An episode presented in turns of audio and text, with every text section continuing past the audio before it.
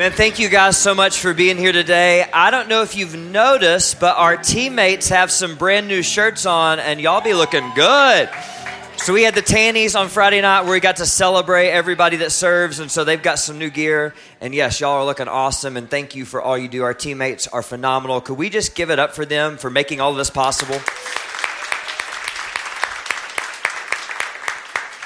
So, if we haven't met, my name is Todd, and I love Leadership Podcast. And I specifically love Leadership Podcast where someone who's studied the generations begins to talk about the different generations, whether it's the baby boomers or Generation Z, or just to, to talk about the characteristics because it becomes very clear that, that we're different, but we have a lot to learn from each other.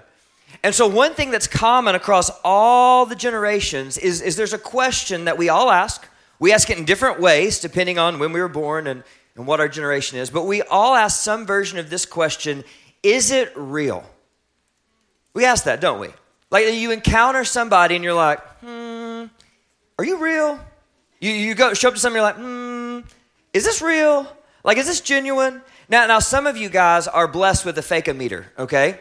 Um, a fake meter. You can see fakeness from like a mile away, and you're just like, no, no, not getting me. Others of us are a bit more gullible less discerning, we need your help, okay? Please be our friend. Um, help us discern these things.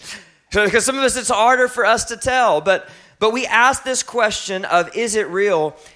And I would venture to say that, that most, if not all of us, ask this question when it comes to things related to God.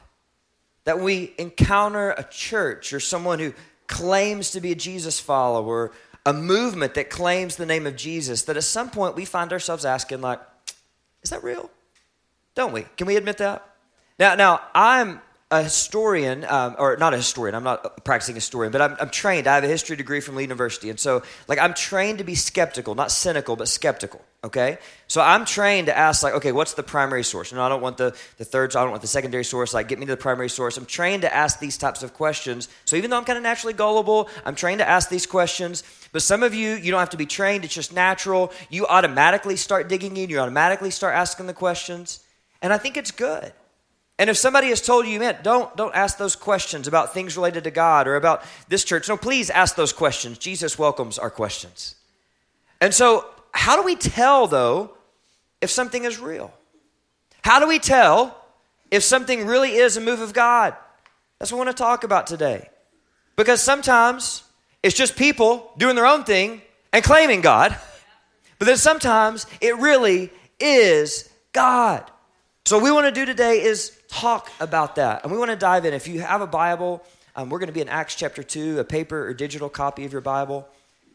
And what we're talking about today is not exhaustive. Like, you're not going to tune off this today or walk out of here today and be like, okay, I know exactly what to look for, these things, and that's it. No, it's not exhaustive, but these things are essential. Like, because of Scripture, not only in Acts 2, but these things are backed up in other places in Scripture, that when I don't see these things, I begin to question. Like, is this really God, or is it just charisma and personality and some style? like, like, is it really Him? And we're going to continue this conversation. We're not going to finish it all today. We're going to come back to this in a couple weeks. But I think it's worth our time that we wrestle with this, especially for those of you who may not follow Jesus, or maybe you claim to follow Jesus. Maybe everybody thinks you follow Jesus, but like mentally, you've got one hand on the door. Because you're like, my experiences around things of God, I've seen a lot more fakeness than realness. And so I'm beginning to question the whole thing. Well, I would just say before you question the whole thing, let's dive into Acts 2. Let's see from the beginning, like we're looking at the birth of the church today. From the beginning of the church, what were some characteristics of a move of God? And we're talking about this as the second part of our series called Now What? And this is a question that we're all going to get asked at different points in our lives. You, you graduate and you're like so happy, and it's like, now what? You have a baby, and it's like, when's the next one coming? You get married, and it's like, when your baby coming? You get a promotion, it's like, when your next promotion coming? When are you going to start your own company? I mean, we just get asked these questions. And so the reason that we're framing our series this way is because Easter, according to Jesus followers, this is the biggest event in the history of the world. Like everything hinges on the resurrection. So, huge event. So, it'd be very natural for us to go, now what? Okay? Jesus died and he rose from the dead. Now what? What do we do next? And as we talk about, is it real? Is this a move of God? We're also going to talk about, is this a move of the Spirit of God? Because in Acts, a big character in Acts, even the main character in Acts, is the Holy Spirit. Now, anytime we talk about the Holy Spirit in a setting like this, um, some of us get a little nervous, okay? Some of you are like, oh, what's going on? Some of you are looking for an interpreter. Um, just kidding. Um, you know, like we, we just, if, if you didn't get that, don't worry about it. But, but sometimes we're like, oh, I'm kind of nervous. Like, like oh, where is this going? So, so just from the beginning to have a little bit of clarity, okay? God is one, and he expresses himself as a trinity, okay? Three unique expressions of God. That's the Father, the Son, and the Holy Spirit. So the first thing we have to understand is the Holy Spirit is a member of the Trinity. In other words, the Holy Spirit is God. The Holy Spirit is not an it, it's a person, an expression of God. And so we've got to understand, we're not talking about some like second tier. No, no, we're talking about God. And then you may ask, like, well, well, what is this whole deal with the Holy Spirit? How do we experience the Holy Spirit?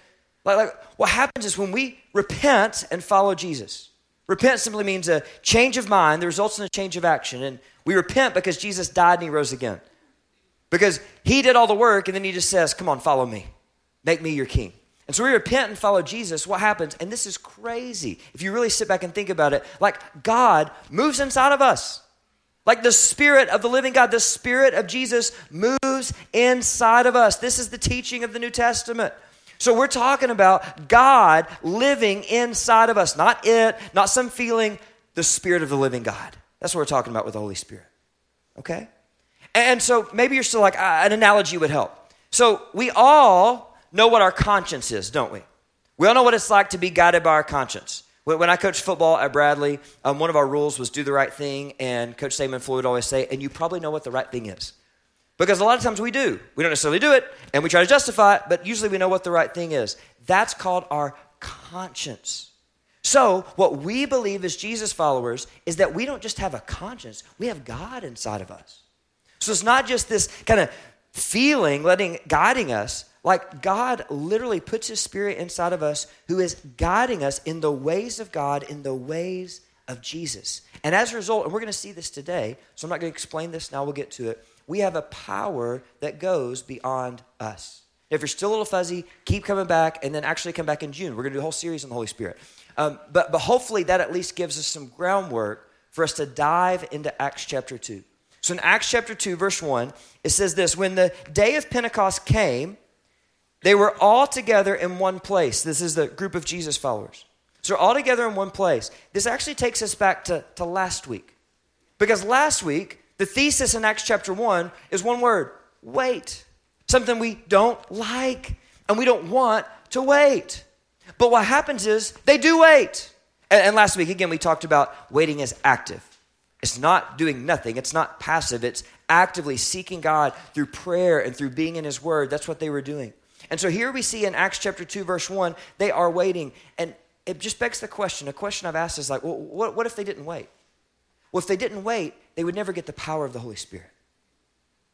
So, most of us, whatever we walked out of here last week, if you were here last week, if you tuned in, whatever we were waiting on probably hasn't resolved in the past seven days, right? But I keep waiting. Because at the other end of that waiting is power from God the power that we need. He's going to move, He's going to meet us. Let's wait. But what if they hadn't waited? Then they wouldn't have experienced all that we're going to read about in Acts chapter 2 and all that happens throughout the birth of the early church and all these incredible things. They would have missed it out of impatience. So, what they would do is they were waiting. And I imagine some of their prayers may have gone something like this Jesus, where are you? You rose from the dead. That was awesome. Um, you left. Not awesome. It'd be great if you were still here. You've talked about this Holy Spirit, baptism by fire. I don't really want to get burnt. I'm kind of scared, Jesus. But here's what I know I feel really weak. I'm also smart enough to know the people who killed you could come kill us. So if you could like show up or do something or move or whatever this Holy Spirit thing is, if you could get on with it, like, could you just move? We're waiting on you. And I give that illustration to say, man, our prayers don't have to be perfect and they don't have to be pretty. God wants our real, honest, vulnerable prayers. Let's just pray and talk to Him in the waiting. Let's continue to wait. And so they're waiting. And in Acts chapter 2, again, verse 1, it says, When the day of Pentecost came. Now, a little context Acts is basically part two of a research paper written by Luke, highly educated. He's a doctor, and his details are phenomenal. And so Luke wants us to understand hey, this is the day of Pentecost. Why does he want us to understand that? Because that day had immense significance for the Jews. It occurred 50 days after Passover. Jesus was crucified on Passover. So here we are 50 days later. And so if you put together Passover and Pentecost, here's what would have been going on in the Jewish mind Passover meant rescue.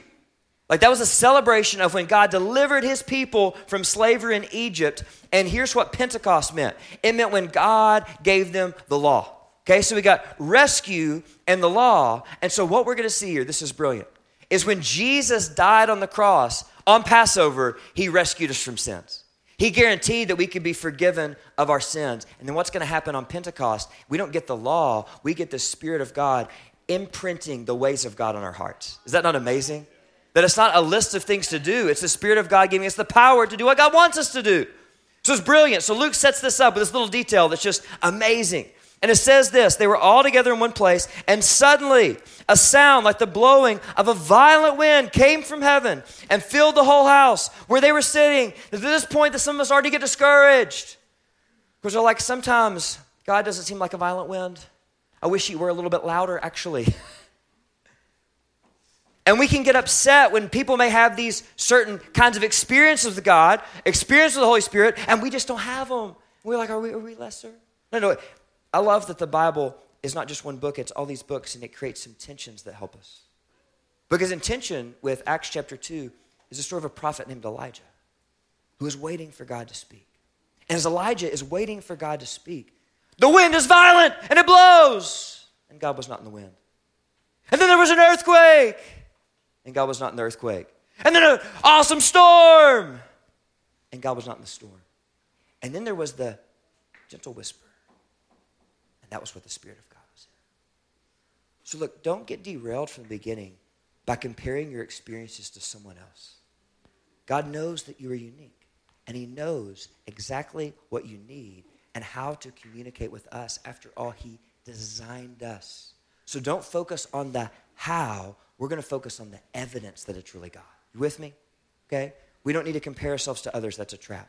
But in this setting, there is a violent wind. I mean, this is a undeniable experience. God is starting something new. We sang about it earlier, like He's launching His church. So wants to make sure everybody knows this is a move of God and God is doing it. And here's what's key it says this violent wind came from heaven.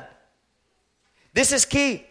Because it's not just the synergy of these people in the room and all of us together can pull this thing off and together we can do more than we ever could separately. No, it's a move of God from heaven. This is creative, divine power from God that's coming. And so it's really important that we understand that. There's nothing human or manufactured about what's about to happen in Acts chapter 2. And it says they saw what seemed to be tongues of fire that separated and came to rest on each of them. Now, I would have just loved to have seen this. Like sometimes we just skip over verses. Maybe you're familiar with Acts 2, but like think about this for just a moment. It's like there's tongues of fire, and then they begin to separate. And it's like Mary, the mother of Jesus, is there, and you see the tongue of fire on her. And the brothers of Jesus are there, and the fire's on them, and the disciples are there. I mean, this is crazy. It's okay to like enjoy the Bible and to think about it and to try to imagine the scene. But what's clear is that the Holy Spirit wasn't just on like Peter, the leader of the disciples, he was on everybody in the room. That's foreshadowing what's about to come later. And then it says this in verse 4 all of them were filled with the Holy Spirit and began to speak in other tongues as the Spirit enabled them. So, what happens next is they do something that they could not do on their own. And like, well, what are they speaking? What kind of language are they speaking here? We'll keep reading. It says in verse 5 Now, there were staying in Jerusalem God fearing Jews from Every nation under heaven. You need to know that phrase, that's vital. Every nation under heaven. And when they heard this sound, the sound of them speaking, a crowd came together in bewilderment because each one heard, check this out, their own language being spoken. So you've got people from all these nations. And just to understand, this list of nations we're about to read, this is a very first century way of saying the known world. So people basically from all over the known world, and they don't hear the, these people speaking in the common language of they is Greek, which everybody there probably could have understood them if they were speaking in Greek. No, they hear them speaking in their heart language. It's a miracle. It's amazing. And that's what they say. They say, uh, utterly amazed, they asked, Aren't all these who are speaking Galileans? No offense to this, but just to help us understand, this is kind of like saying, um, Aren't all these people from Polk County? I'm so sorry I couldn't help myself. God forgive me. I know, I'm sorry. I'm sorry. I'm sorry. Not that that's an accurate statement, but some of us who live here have made statements like that, and we repent of that. And God is changing us. But Galilee wasn't exactly LA, is what I'm trying to say. It's not like, oh, these people are from Paris, they've all been to university. This makes sense. No, no, like, we're talking about some uneducated people, some rednecks, if you will, okay? And they're like, there's no way they know all these languages, all right? It's pretty clear, again, this is a move of God. There's no way humans could be pulling this off. And so they say this then how is it that each of us hears them in our own native language, our heart tongue? Verse 9 Parthians, Medes, and Elamites, residents of Mesopotamia, Judea and Cappadocia, Pontus and Asia, Phrygia and Pamphylia, Egypt, and the parts of Libya near Cyrene, visitors from Rome, both Jews and converts to Judaism, Cretans and Arabs, we hear them declaring the wonders of God in our own tongues. Amazed and perplexed, they ask one another, What does this mean? Which is a phenomenal question to ask when something unprecedented is happening. So, so what exactly is going on? Luke is a doctor, he's brilliant. He, in this passage, he has shades of Genesis 11 and Genesis 12 just painted and colored all through this. In Genesis chapter 11, what happens is the Tower of Babel, perhaps you've heard of it. If not, what happens is the people, they try to build this tower, a ziggurat, up to God so they could meet with God and they could basically rule the world and kind of become their own gods. And so what God does is he come down and he scatters them. So they were speaking one language, they could all communicate. He gives them different languages and he scatters them out. Why is that? Is God against diversity? No. Is God against unity? No. But God is against doing things our own way. Because here's what God knows that when we do things our way instead of His way, in the end, it's going to lead to our ruin, and we just can't see it. So He protects them from themselves, just like so often. And maybe we have stories of where something happened. We're like, God, you're so mean. And then two years later, we're like, God, you're so kind. Thank you that I did not marry her. Thank you that I'm no longer at this job. Thank you that I changed school. Sometimes it takes some perspective to see the kindness of God.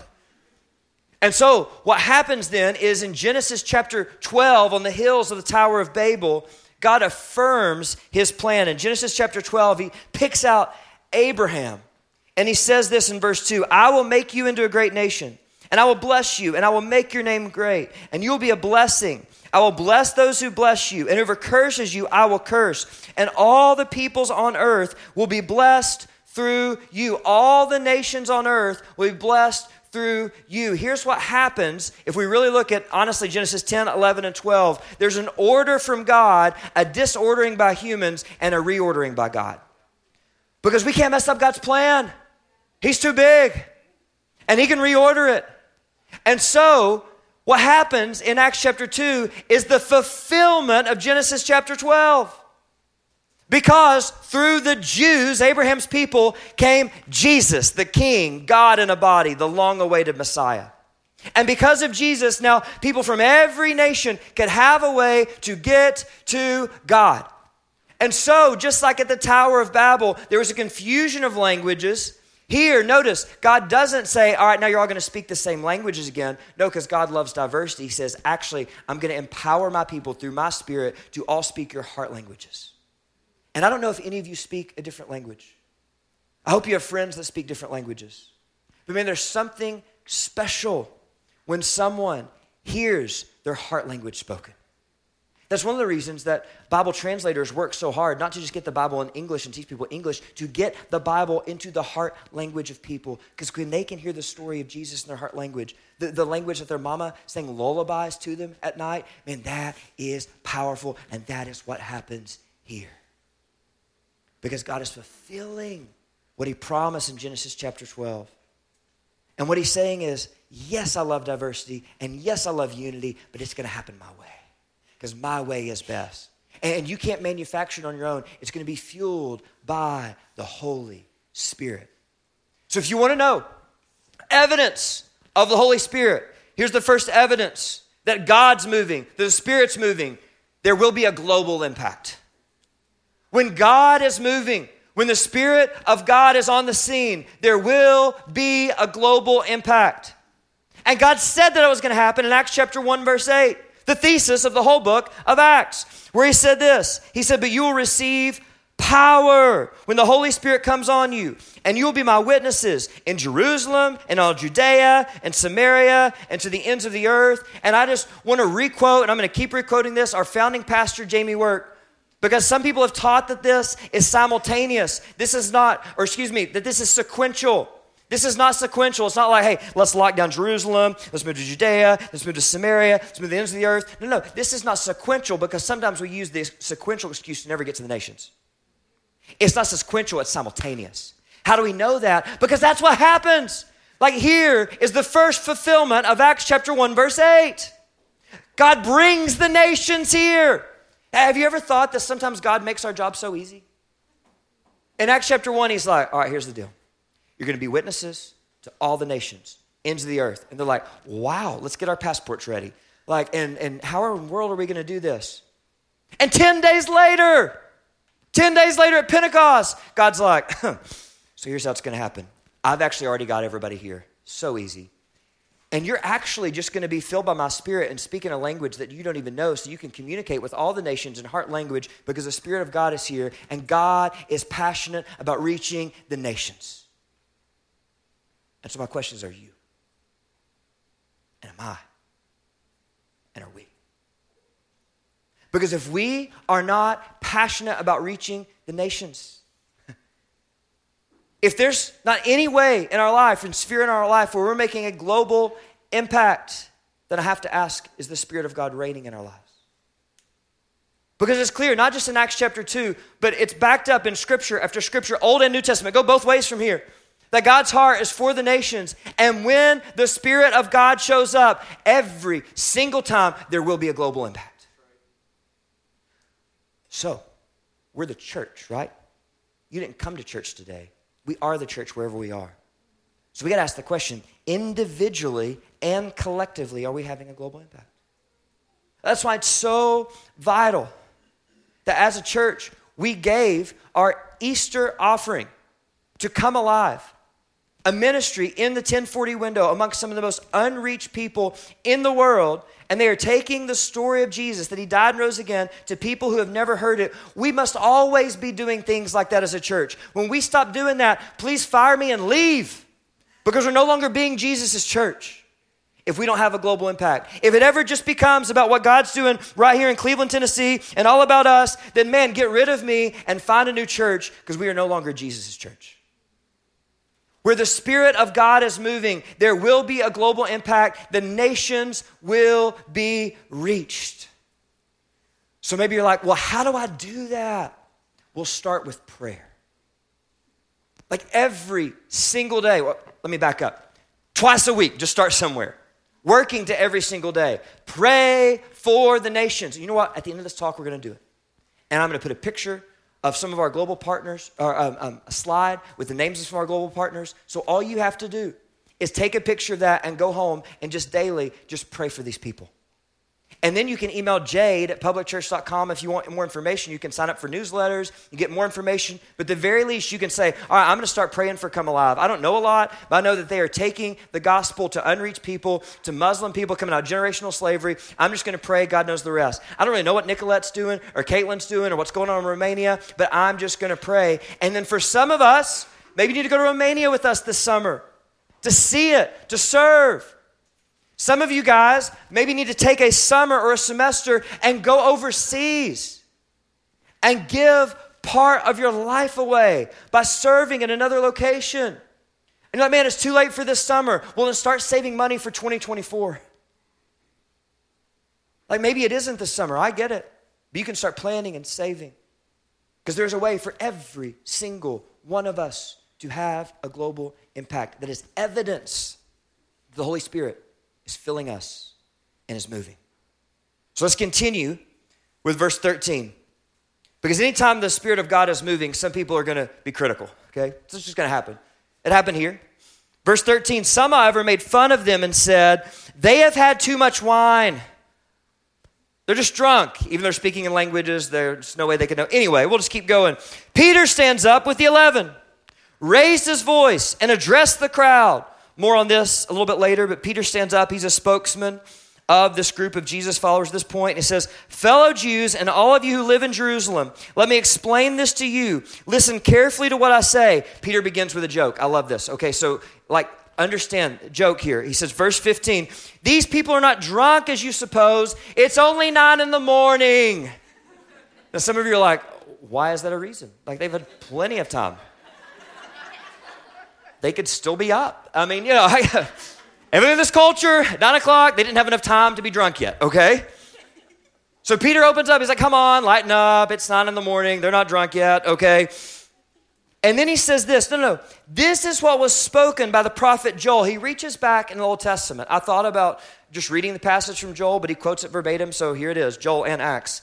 It says, In the last days, God says, I will pour out my spirit on all people. Pause. In the last days, what does that mean? Here's what we need to understand that, that Jews this time period, they were waiting in expectation, not a 50 day waiting, not a 10 day waiting, a thousand year waiting for God to begin doing a new thing, for God to begin moving. They were waiting for the Messiah. Now they had no idea it would be Jesus. They were confused that it was Jesus. But what Peter is saying here is saying, Joel told us that in the last days, in other words, there's going to be a new age that's coming. It's the kingdom of God, and it's actually here. He said, All the things that you've been waiting on and agonizing in prayer over, God, would you just start moving in a fresh way? Would you show up? They're like, Hey, it's happened. The things the prophets were telling us about in the Old Testament, it's here. It's time. And it says, I will pour out my spirit on all people. Your sons and daughters will prophesy. Your young men will see visions. Your old men will dream dreams. Even on my servants, both men and women, I will pour out my spirit in those days, and they will prophesy. I will show wonders in the heavens above and signs on the earth below blood and fire and pillows of smoke. The sun will be turned to darkness and the moon to blood before the coming of the great and glorious day of the Lord. Now, this is Old Testament, biblical, apocryphal language. Okay? It's metaphorical, but it's saying, hey, you're going to know it. Like nature's going to let us know. There's going to be crazy things happening, and it's going to point to the fact that God is doing something new. Like, as we talked about on Easter, the fact that for three hours, everything went dark. When that happened, they would have been like, oh, Joel. Oh, Daniel. Oh, God is moving. There's something new happening. And here's what it says it says that, that young men and old men and young women and young men, they're, they're going to prophesy. Like, okay, now we get weird again. What does the word prophesy mean? Well, it means to basically speak the truth of God. And one of the best definitions of prophecy in our modern world is to take the truth of God's word and apply it to the circumstances we're walking through. To take the truth of God's word and apply it to the circumstances that we're walking through. Some of you just have that gift naturally. Some of us, we can ask for that. That God would allow us to take His word and apply it and say, here's what this means. Now, there's some other definitions, but at its base level, like that's the heart of prophecy. But, but here's what we need to understand. You're like, oh, what, what's the next evidence that the Spirit is moving? Here's the evidence it's a multi generational impact. So, so when the Holy Spirit moves, we're talking about a global impact, and here we go, a multi generational impact. In other words, if you're under 18 and here, in here today, there's no junior Holy Spirit. It's not like you get one version of him when you're 16 and then you age out and when you're 25 and can rent a car, you like get the full Holy Spirit. No, there's no junior Holy Spirit. In fact, this won't be on the screen, but just to give us clarity to this, Paul said in uh, Galatians 3:28, he says, There is neither Jew nor Gentile, neither slave nor free, nor is there male and female, for you are all one in Christ Jesus. This was unprecedented. This was unheard of. Social class. and judgment and division based on that class. That was the rule of the day until Jesus' church showed up and it had the poor and the rich and had men and women, it had different ethnicities. And there was so much diversity, and all of these people were different. And, and the children had value because Jesus loved the children, and the old people had value. And there was a multi generational movement such had never been seen in the history of the world, and that was called Jesus' church. So we need to understand is when the Spirit moves, there will be a multi generational impact. So that's not happening. Is it the Spirit? Or is it just charisma? Or is something else happening? So I praise Jesus that we are growing as a multi generational church. Because when we first started, I would have been like, I'm a little worried. Just to be real. I'm a little worried. I'm telling you, when some of you guys walk in that are in your 50s and 60s and 70s and 80s and 90s, I'm like, do you need anything? What can we do to help you stay? Like, because here's the deal we need you. We need your wisdom. I have a friend who's planning a church in Nashville. And I asked him, like, hey, what can we pray for? He said, man, pray for spiritual moms and dads. We're all young and we need some wisdom. We need you. And at the same time, may we never take for granted that we have a lot of college people and young adults here because there are so many churches where that generation is completely absent. Man, the body of Christ is best when you've got the little ones and the wise ones. We'll just keep it at that. And we're all doing this together. And so, for those of us who are adults, I think we get that part of our job is to teach the younger generation. Do we understand that according to Jesus, part of our job is to learn from the younger generation? Doesn't mean we stop teaching. That means we also learn, realize that's reciprocal. Man, some of you guys who serve as public kids teammates, as public students teammates, what's incredible is you are scheduled every week to get a chance to pour into that generation and let them pour into you and let them teach you about Jesus as you teach them about Jesus. That's awesome. What an incredible opportunity. And so, for all of us, we can get so focused on what we're going through and our stage of life, and let's just look around and go, man, this is awesome. And maybe in our lives, we need to go, ah, I need a little bit more national diversity in my life so nations can be impacted, and I need a little bit more age diversity in my life because I'm telling you, your life's only going to get better and richer when you expand and your life begins to look more like the kingdom of God, like the church as it was born on Acts chapter 2. So there's a multi generational impact. And then it says in verse 21 everyone who calls on the name of the Lord will be saved. I'm telling you, whenever you see the word everyone in Scripture, you should probably just stand up and clap because here's what it means everyone. It means if you think you're too far gone, you're not. It means if you think you're beyond the cross, you're not. It means if you've never been included before, you are. You can follow Jesus. Why? Why is it so inclusive? because of what happens next. It says, fellow Israelites, listen to this. Jesus of Nazareth was a man accredited to God, by God, to you by miracles, wonders, and signs, which God did among you through him, as you yourselves know. This man was handed over to you by God's deliberate plan and foreknowledge, and you, with the help of wicked men, put him to death. Oh, just tell him what you're feeling, Peter, okay? Not pulling any punches. You put him to death by nailing him to the cross. Why? Can all of us get in? Because Jesus took the penalty for sin. That's why we can all get in. All are invited through one way through the cross of Jesus to be forgiven. And how do we know that we can be forgiven? Well, it keeps reading. It says, But God raised him from the dead, freeing him from the agony of death. And this next line makes me want to do a lap because it was impossible for death to keep its hold on Jesus. Come on, can we praise Jesus that death could not hold him? That yes, he died, but then he come out of the tomb and he conquered death. And he proved that he has the power to forgive sins because he has power over death. So, do you want to call on the name of the Lord, the one who died for you and rose again? That's an invitation of every single move of the Spirit. When the Spirit is moving, the cross and the resurrection will be preached, and people will be invited to repent and follow Jesus, not because of anything they've done, but because everything Jesus has done. And so, know this that's an invitation today. If you're here and you're like, man, I don't follow Jesus, do you want to? Do you want to repent and follow him? A change of mind, the results in a change of action, because he died and he rose again.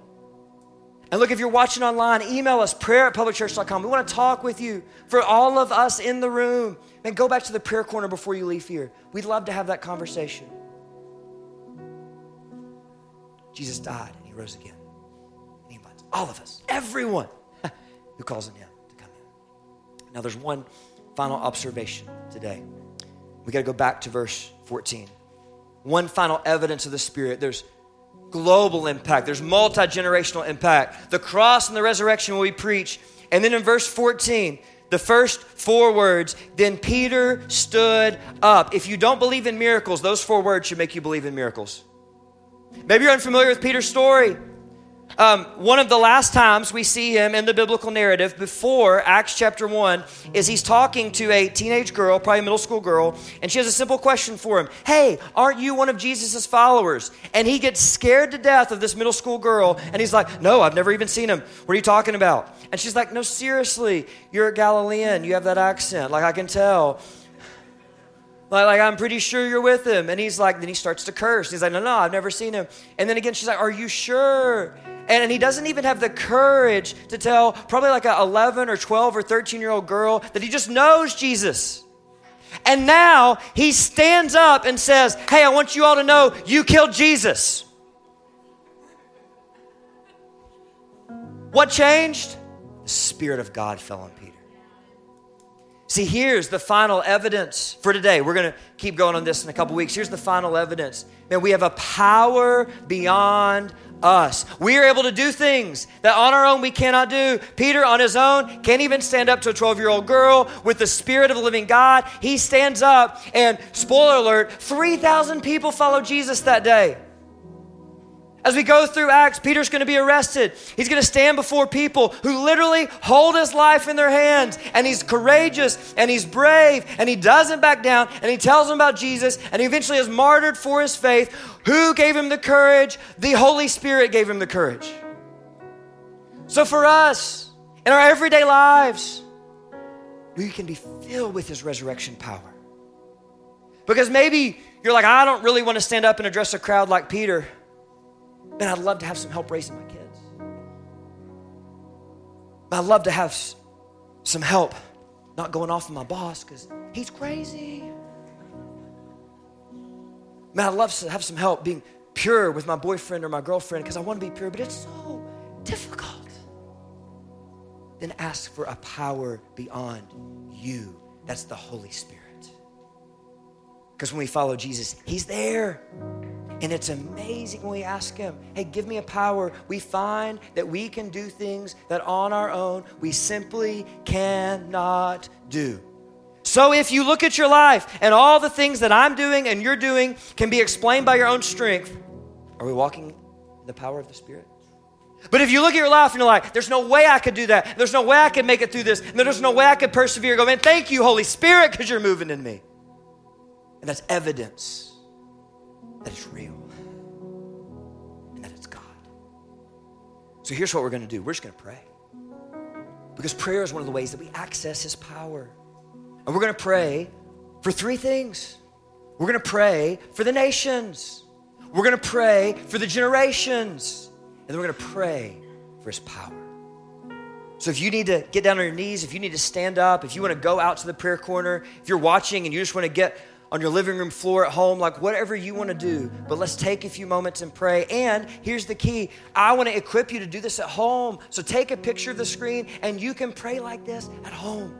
We're giving you prayer points. So here's the first thing that we could pray for. We're going to pray for the nations. These are some of our partners Come Alive, Shepherd's Heart International, working in Kenya with underprivileged kids, Nicolette in the 10/40 window, Caitlin and people who've moved out of the 10/40 window working amongst Muslim people there. And then Romania, the Wells family and Bethel Baptist, our partner there. So let's take a moment and let's pray for the nations.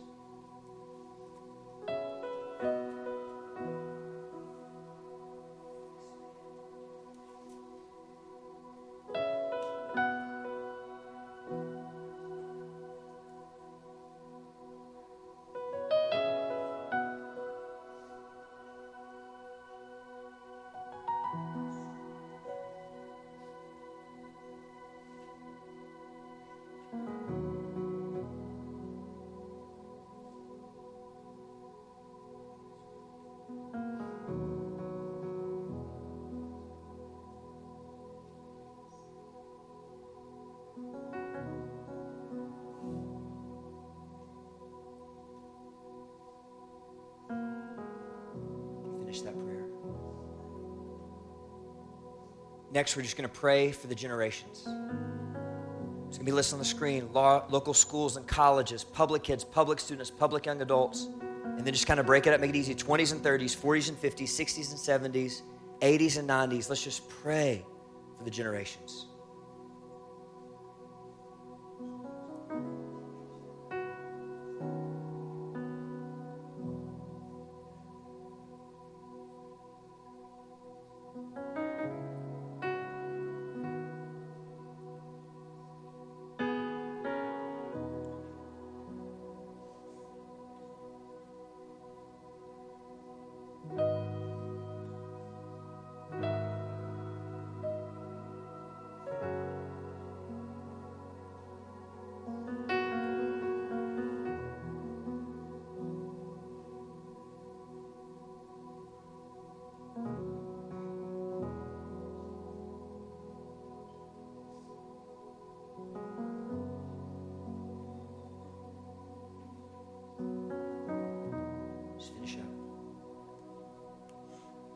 And then finally, we're going to pray for power beyond us. If you want something to pray, you can just pray Ephesians 3 14 through 21. Or you can just pray on your own and just ask Him for power that's bigger.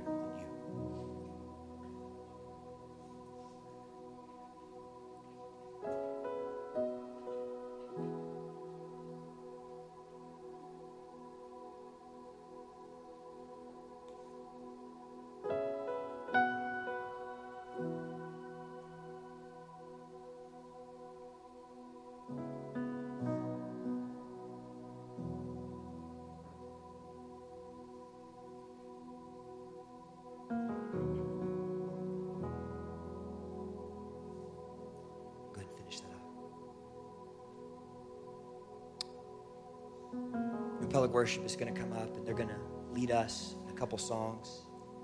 And this is just more space for us to reflect. If that wasn't enough time, just continue praying.